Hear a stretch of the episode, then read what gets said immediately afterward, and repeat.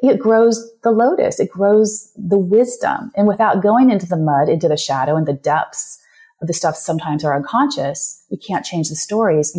And that's where we get to shift the stories and go on our own hero's journey and blossom into new things and have a deeper capacity to take risks and put ourselves out there because we can hmm. hold that strength so deeply from the inside out.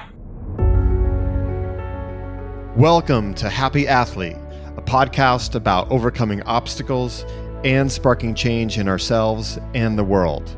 We'll dig into mindfulness, enhancing performance, jumpstarting our passions, and learn tools to be stronger, happier, more grateful, and at peace. Hi, everyone. This is Sean. Welcome to another episode of Happy Athlete. Today, we're fortunate to have with us yoga teacher and life coach Mia Togo. Mia grew up as an avid equestrian and dancer in California. At age 18, she went on to dance professionally, working in film, TV, stage, and music videos. While simultaneously earning her degree in psychology from UCLA, the competitive world of dance revealed self doubt and insecurities that needed attention and healing, which led her to yoga. Mia's been teaching yoga for almost 20 years and a life coach for over 10. Mia recently moved to London from LA and is now teaching at Triyoga in London. She's a YogaWorks senior teacher, teacher trainer, mentor, and leads yoga retreats and workshops around the world. Hi, Mia. Welcome to the show. Hi, Sean. So great to be here with you. Well, I'm, I'm super excited you're here. You're, you're, you're one of my favorite teachers, so it's great to just uh, just talk yoga and and beyond here with you. Um, but but before I get before we get into shadow work, which is which is some of the some of the questions I have for you, is you, you made a huge life change, and uh, the first thing I thought about, like you going from from the U.S. to England, is, is Ted Lasso. And I love Ted Lasso.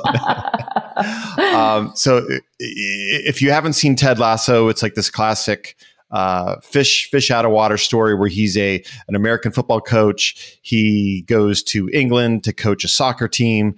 Um, but in, in, in the first scene, he's he's there with, with, the owner Rebecca, and it's it's about it's about tea. They spend like ten minutes talking about tea and Ted's dislike for tea. And she asks him, "Hey Ted, how do you how do you take your tea?" And he says, "Well, usually I just take it right back to the counter."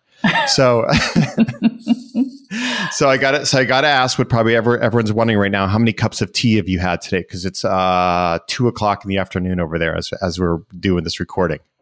that is actually hysterical that you asked me that question because I actually didn't start watching Ted Lasso until about maybe four or five months ago and then just was drawn in. And that is my favorite part of the show because I really dislike tea. I don't drink tea. Don't push tea on me. I grew up, my dad's Japanese, so we grew up with a lot of tea in the house. I don't like tea and I pretty much never drink it. so I so resonate with that. Just, I take it right back to the counter. Same response. Yeah, he says, I always thought that it would taste like hot brown water. And you know what? They're right. It's terrible. And then she says, uh, I think she says, like, well, welcome to England. yep. Fortunately, England and London has a lot of other uh, great qualities besides tea, but that is a very important thing here for sure. I'm sure. Well, hey, um, so you're a professional dancer in the 80s, um, and I saw that you were in, you were 18 years old at the time uh, when you were in, in The Running Man with Arnold oh, Schwarzenegger. Gosh, yeah. uh, girls just want to have fun with, a, with a, I think that was Sarah Jessica Parker, right? Helen Hunt. Yeah, that's when they were coming onto the scene. right, right. So, so what was it like being a dancer in Hollywood at the time? Like, you know, I, when I've spoken to dancers, you know, they um, they say like the inner critic, like that's like that's the number one enemy. So, did you know, did you deal with self doubt, insecurities? Like, what, what was all that like? You know, being in that competitive dance world in LA. Oh yeah, I mean, I I loved it though. I mean, I think first and foremost, I loved dance and I had a really mm-hmm. great dance teacher through high school. And I actually started being fascinated with behavior and psychology in high school. So I was already curious, I was already curious about some of the struggles I was having and some of the things I was attaching to. And so when I graduated from high school, I started to go to college. And then, um, I, you know, I told my mom and dad, like, I really want to go dance. And I auditioned for the 84 Olympics, which is a big deal when you're like 18. And I, I danced in the 84 Olympics. And then from that point on, I just said, I'm quitting school. I'm going to get an agent. I'm going to go dance. And they supported me, which was awesome because I think they trusted I would find my way. And that was a, that was a strong calling And that was something that I'm so happy and um, just it was just part of who I am that I, I followed that. And mm. yeah, it had ups and downs. It was a struggle. You were, you know, auditioning and, and um, I wasn't always the best dancer in town, but I had a lot of heart and soul. And I, I trained at a really um, amazing place called Joe Tremaine. So I was on scholarship there. And so, yeah, it was a really exciting time to be a dancer too in, in the 80s and, and a lot of those jobs that I did. And, but it, interesting enough, because I feel like I had a pretty solid foundation, I wasn't drawn into the glitz and the glamour. I, I, didn't lose myself in it. Like I would do, I would dance on the Academy Awards and I did other shows and, you know, people would invite me out to parties afterwards. And that's great. But I was just not, I don't know. I was like, nah, I'm not going to go to the party. I'm going to go home. I, I really want to just take care of, take care of myself. So I don't know. I think I had a strong foundation, but there was still, you know, the, the things that were being stirred up and activated about, you know, not being enough and not measuring up. So that's what drew me towards um, going back to school eventually and studying psychology. Mm. So did you f- first get into like doing the shadow work or, or the yoga?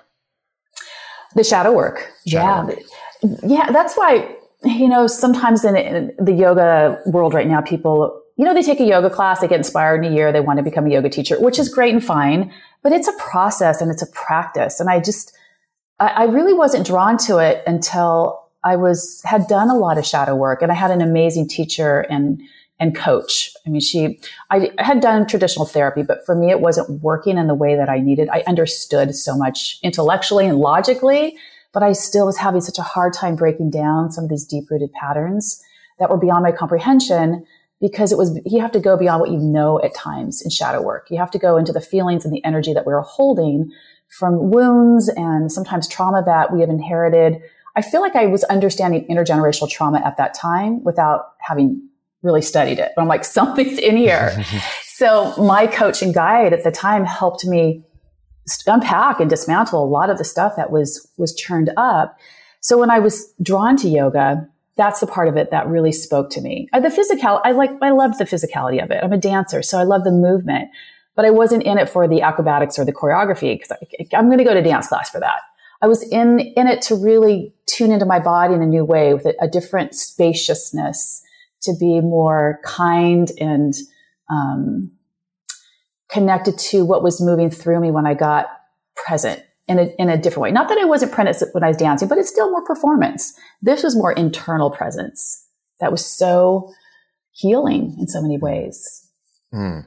So, so, so, what is shadow work? I, have been hearing so much about it. My my understanding is that it's is is it like your stories? Is it is it your you know this um, is it trauma? Is it is it both? Is it childhood? Like what, what exactly is is, is I mean, shadow I think work? When we talk about the shadow, it, it, it, refers to Carl Jung and the work of you know the the unconscious. Mm. And I know it's it's kind of a big topic right now because we've been going through so much with COVID, with racism, with breaking things, dismantling things in our, um, in a lot of the, the, the cultural norms and rules and how we hold power individually and collectively. So shadow, especially in yoga, you get to consciously go into your unconscious patterns, the things that we are, are buried beneath the surface. And so if we're in, you know, like sometimes when we get triggered or we're, you know what trigger means, like when you're off center or you're going into a judgment or you're um, blaming and you're not in your your presence because something has gotten activated it's like a it's like a trance. And we, we let's be real we get triggered and we go it's like a time travel trance. I'm no longer present in my body. I'm over here trying to um, discharge that onto somebody else. So when we can rein it back in and be aware of our own shadow we can use and work with our triggers as teachers as actually messengers of some stories and some um, feelings and memories and thoughts that need understanding within ourselves. And we take ownership and accountability. It's such a, an important part of being accountable in all kinds of relationships, you know, mm. romantic relationships, interpersonal relationships, and how we go out and relate to the world. So, so is the shadow work like the, is like the processing of yeah. like I, I, saw, I, saw, that you have like a like a workshop called the um the, uh, processing playground, right? Yeah. So, like, where does that come in? Because I, I, think about like when I'm on my yoga mat, like I was trying to think like like there's some degree when I practice yoga that I'm doing some sh- like I could be doing some shadow work, right? Yeah, of, of course. When so processing playground was something I did a while ago, and recently in the last couple years, I created a course called Coming Home to Wholeness, which was a more deep dive where I was involved with like a group setting. And so, you know, when we have, let's say like when we're growing up and we, we experience love or we experience our caregivers and our parents and we, we see what's modeled for us. And, you know, some of us have really great modeling for that. Some of us have difficult modeling. Some have like things were okay, but there was things that were not said and there can be holes in how we were taught love. And so as we're growing up, we'll fill those holes to feel safe and to feel held. And so we'll create belief systems about what love is and maybe what it's not. And that that experience when we go out in the world and we you know create relationships with other people it'll start to get you know get played out. I don't know if you've ever experienced that in romantic relationships especially when you're younger. You know some of our insecurities and our fears and our self-doubt gets reflected back. And so our work is when we can you know flip the mirror and go wow what is this bringing up in my own unconscious shadow? It's helping me heal and integrate those lessons so that I come back into my wholeness, so that I can take ownership of where I can blame other people or where I'm sitting maybe in some shame that I haven't healed because shame is, you know, a really powerful force that keeps us stuck. And the thing that keeps shame alive is silence and, you know, and, and burying it, like keeping it down in the dark. So the shadow work is going down into the mud.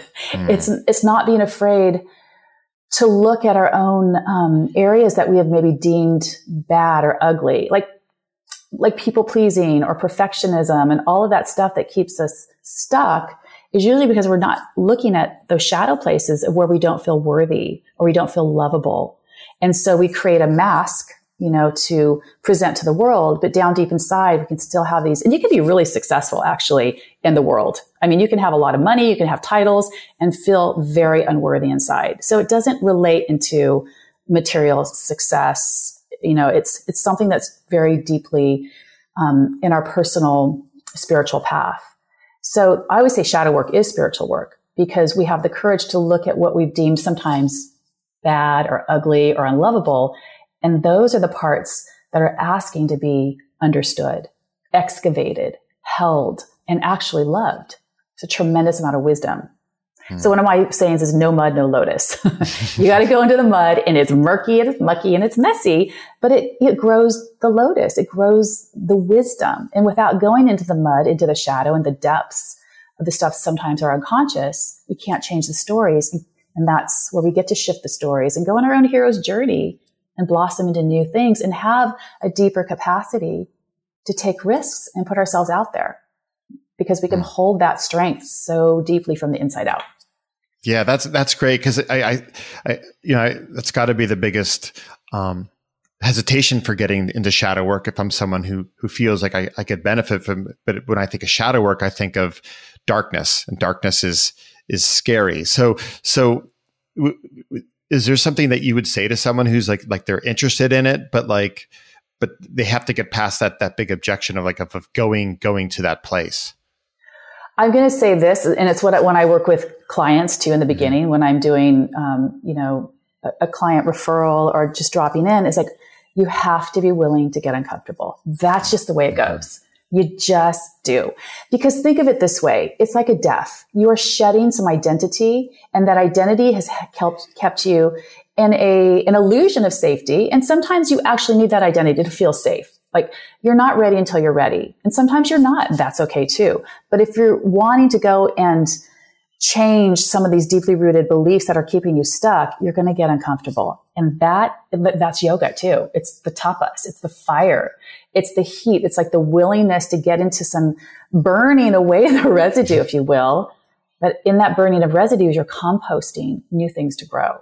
So yeah, you do have, there's something in the yoga wellness world that I think is very uh, dysfunctional, and it's called good vibes only. Because right.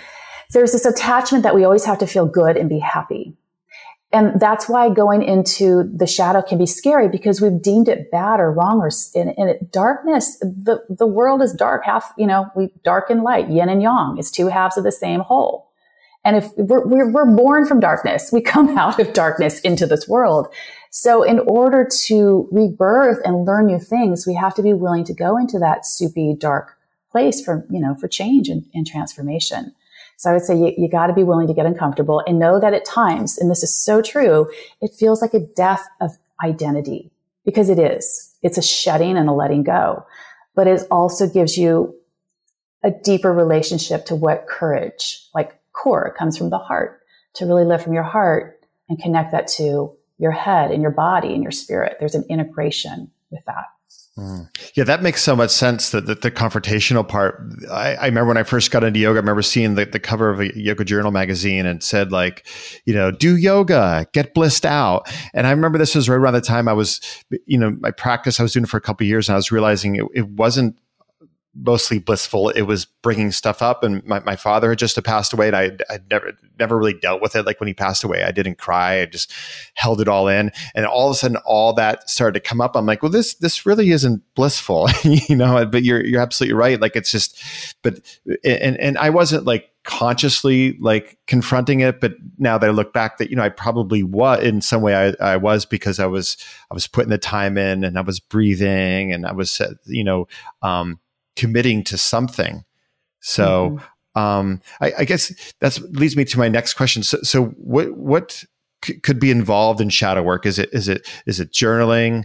Is it is it meditations? Is there like like like some like like, like some initial steps that one would take? I really think that's a great question. I think it really depends on the the person and right. where you are in your triggers and when when things get activated. Because you know when you're in a fear response we have skills and tools and strategies that we have implemented that keep us feeling safe and held. And we don't, we're not trying to eradicate them or sever them. We want to understand so that we can feel safe and held as we move into new territory because we don't want to be overwhelmed. So, you know, you know, the common response to fear, because fear isn't a bad thing. Fear is what keeps us alive and, you know, and aware, but we don't want to live in fear. And sometimes that fear gets, um, buried. You know, like you said, losing your father, and, and you know, I've lost my mom, and I had to go through a lot of you know pain and grief, and there were times when I buried that pain, and I didn't want to feel it because it it hurts. It just sucks, mm-hmm. and it hurts. So when we learn to to to to process our feelings, it's important because we don't want to swim and get lost and drown in them, but we want to move through them so it helps us get to the next phase of, you know, the grief process, you know, something like that. So our fear responses, you know, some people tend to be more fighters. Some people tend to run. Some people tend to shut down, mm. you know, like think about what's your tendency. We can be all of them. Mm. But let's say I'm my tendency yeah, with say, my husband. Be a combination. yeah, definitely, and it depends on the situation. Like with my husband, when I go into like a fear response, mine's usually to fight. And I mean, not to beat up, but I'm like, okay, bring it on. And there's other times when it's, I want to run. So I, I found like, if you're in that, that fear response and your, your stuff is up, if you're triggered, you know, I've done this, this work of rinsing and discharging when I'm tr- triggered and off center. And I haven't had time at that moment, but I could feel it's held in my body. And I've been doing this since I'm in my 20s when I started doing this work, and I'm 56 now. And it's helped me through a lot of changes. Um, I actually have a pillow and a tennis racket. You can use a baseball bat, whatever you want. And to have a, a way to hit something or you can squeeze and yell into a pillow, it's like discharging the energy that is churned up. It's pulled up. And that's not for everyone, but it helps some people to discharge the overwhelm. Mm. So it's what we call, it's a type of rinsing. It's a type of releasing. Another way is to write too. Sometimes writing out, I'm so angry, I'm so sad, I'm so hurt and just letting even your judgy, blamey, you know, your judgy, blamey voices, you know, when we can judge or blame or we're up and we're off center to let them have a way to move because they feel very real and true, but they're not necessarily the truth. You know, like we've heard, feelings are not facts, but they're messengers. So we want to learn how to work with the messages and decode them because underneath it is a ton of wisdom. But we have to be able to find ways to not shut our feelings down because they're uncomfortable or because a lot of us honestly we're not taught how to process rinse and process our feelings. We were taught to shut them down mm-hmm. right? Boys don't cry girls just like mm-hmm. smile and put on a happy face or you know all that stuff. And we're learning you know our some of our parents and our grandparents they didn't have the tools. We're learning more tools how to work with our feelings and not shut them down. So a way is to writing. It's a way of processing, okay, what's really going on here so that I can get to the truth. Because if it's in my body, I got to own it. I hear this a lot with people in general, and sometimes people I work with. He made me feel that way, and she made me feel that way. And I, I was like, no, they didn't. It was already inside of you. They activated it. That person may be acting like a jerk. I mean, that may be true. But once you start to mesh in the experience and you go into judgment and blame, you, you're, you're in it.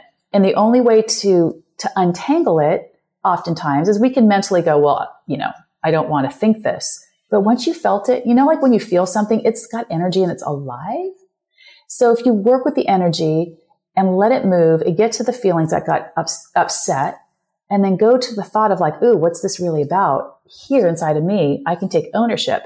And it like cuts this cord, this cord between other people. I don't need to enmesh in their experience because they're going through what they're going through.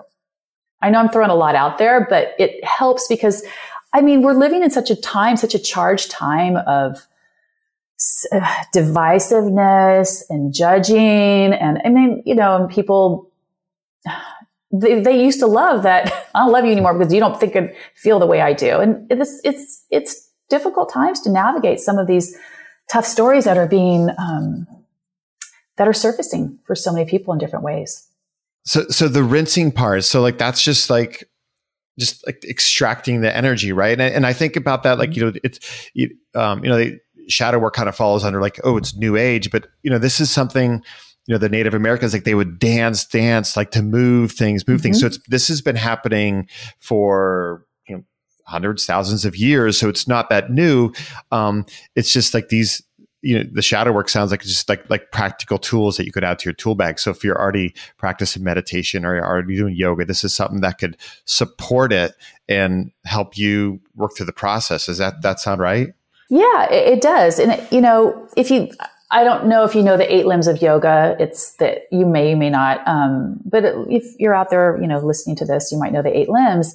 In meditation, dhyana is the seventh limb. There are six before that that are important. That's why sometimes for me, how do I say this? I love meditation. I believe in it. But if I sit down and do a 30 minute meditation, I can do that. Like I can just kind of sit down and go into it.